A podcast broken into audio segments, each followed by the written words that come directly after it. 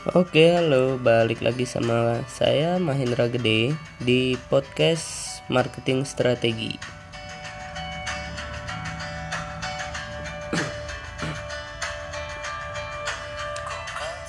Jadi di kesempatan kali ini kita akan bahas tentang segmen pasar setelah uh, podcast saya yang sebelumnya itu kita membahas tentang media apa yang bagus untuk promosi. Kali ini kita akan bahas segmen pasar, bagaimana cara kita menentukan segmen pasar yang benar.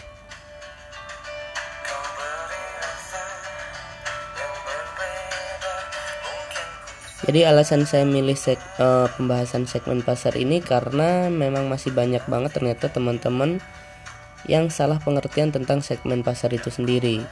Jadi uh, kalau segmen pasarnya sendiri belum tahu, belum tepat, iklan sebagus apa pun, konten sebagus apa pun dan media seperti apa pun itu akan percuma gitu.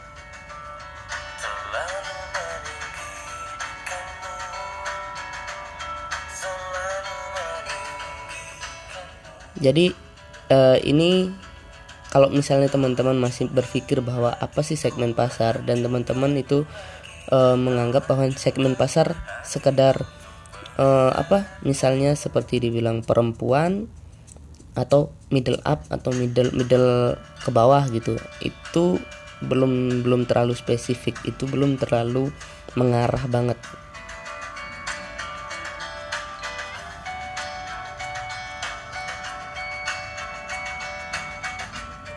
Karena ternyata masih banyak loh teman-teman itu yang saat ditanya segmen pasarmu itu siapa gitu.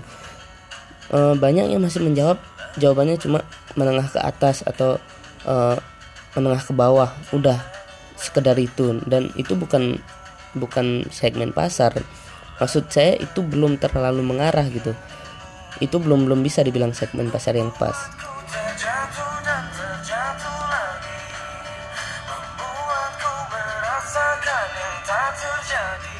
Jadi yang namanya segmen pasar itu itu kalau menurut saya segmen pasar adalah di mana kita bisa menentukan yang namanya buyer persona Nah, apa itu buyer persona? Itu yang akan kita bahas pada podcast kali ini.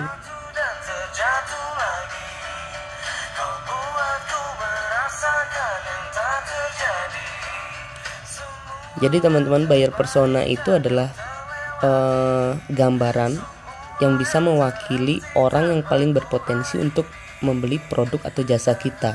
Jadi kurang lebih seperti itu. Namanya buyer persona.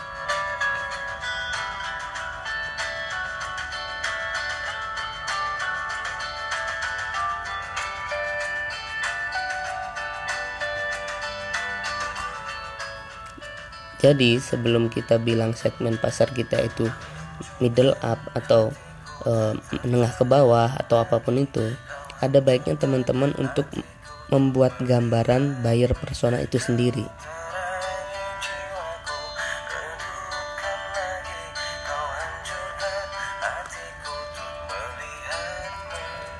Dan berikut beberapa tips uh, buat teman-teman gimana caranya untuk membuat gambaran buyer persona itu sendiri.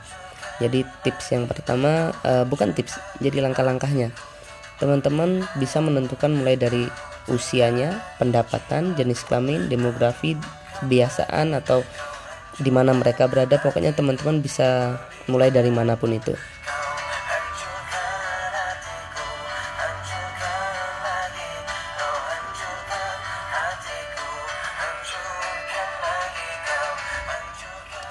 Sebagai contoh misalnya kalau kita mau jual baju kita jual baju impor.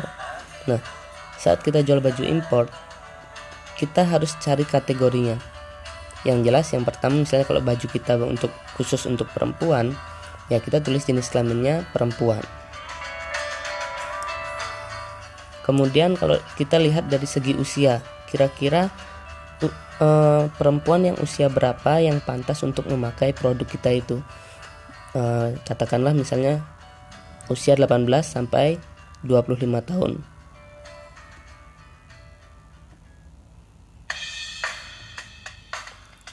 Jadi di sini kita udah bisa uh, dapat dua pegangan yaitu jenis kelaminnya perempuan, usianya yaitu 18 sampai 25 tahun.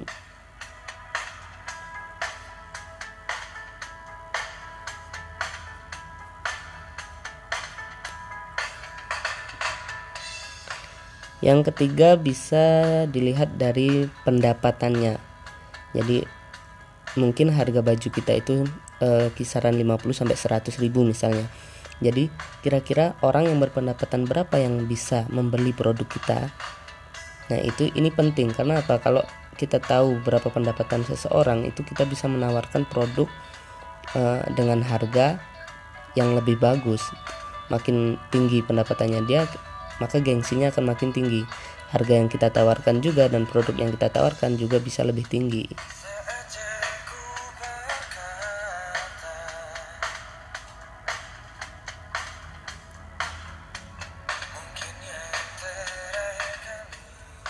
Selanjutnya adalah kebiasaan. Nah, kebiasaan ini uh, kita kan jual baju cewek tadi tuh. Nah, dia kebiasaannya apa? Apakah dia kebiasaannya memang suka memakai baju yang ada di uh, yang masuk kategori? Misalnya kita buat jual dress, apakah dia memang kebiasaannya uh, suka berbelanja dan dia suka berbelanjanya ketertarikannya itu tentang dress dan atau memang dia mempunyai ketertarikan tentang produk-produk import atau apa pun itu kita harus cari tahu kebiasaan dan ketertarikan si calon buyer kita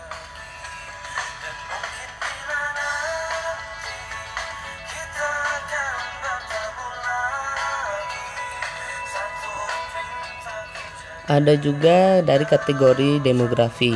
Nah, demografi ini biasanya kita lihatnya dari urban people atau uh, secara merata jadi sebenarnya kita nggak bisa ambil uh, kalau demografinya itu seluruh Indonesia gitu karena dari seluruh uh, keseluruhan daerah keseluruhan demografi ada beberapa poin yang memang akan menjadi target market kita banget gitu.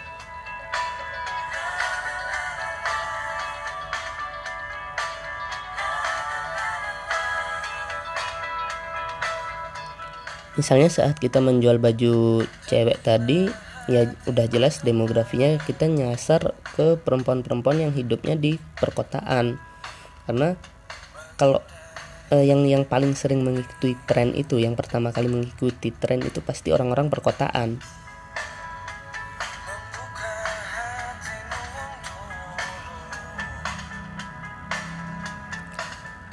Jadi itu beberapa kategori atau beberapa acuan untuk teman-teman agar bisa membuat yang namanya segmen pasar. Jadi nggak lagi tentang segmen pasar itu menengah ke atas atau menengah ke bawah, tapi lebih ke siapa, berapa usianya, berapa pendapatannya, apa keber, eh, kebiasaan dan ketertarikannya, jenis kelaminnya dan demografinya. Nah, jadi teman-teman bisa belajar dari acuan itu tadi.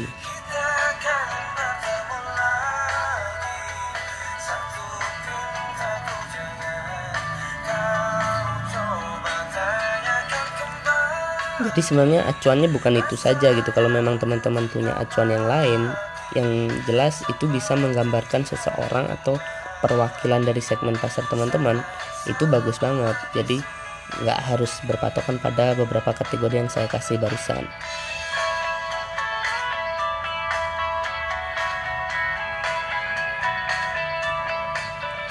Oke, sharing tentang segmen pasarnya sampai sini dulu dan semoga ini bermanfaat.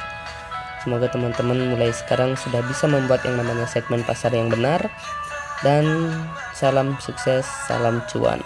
Sampai jumpa di podcast berikutnya.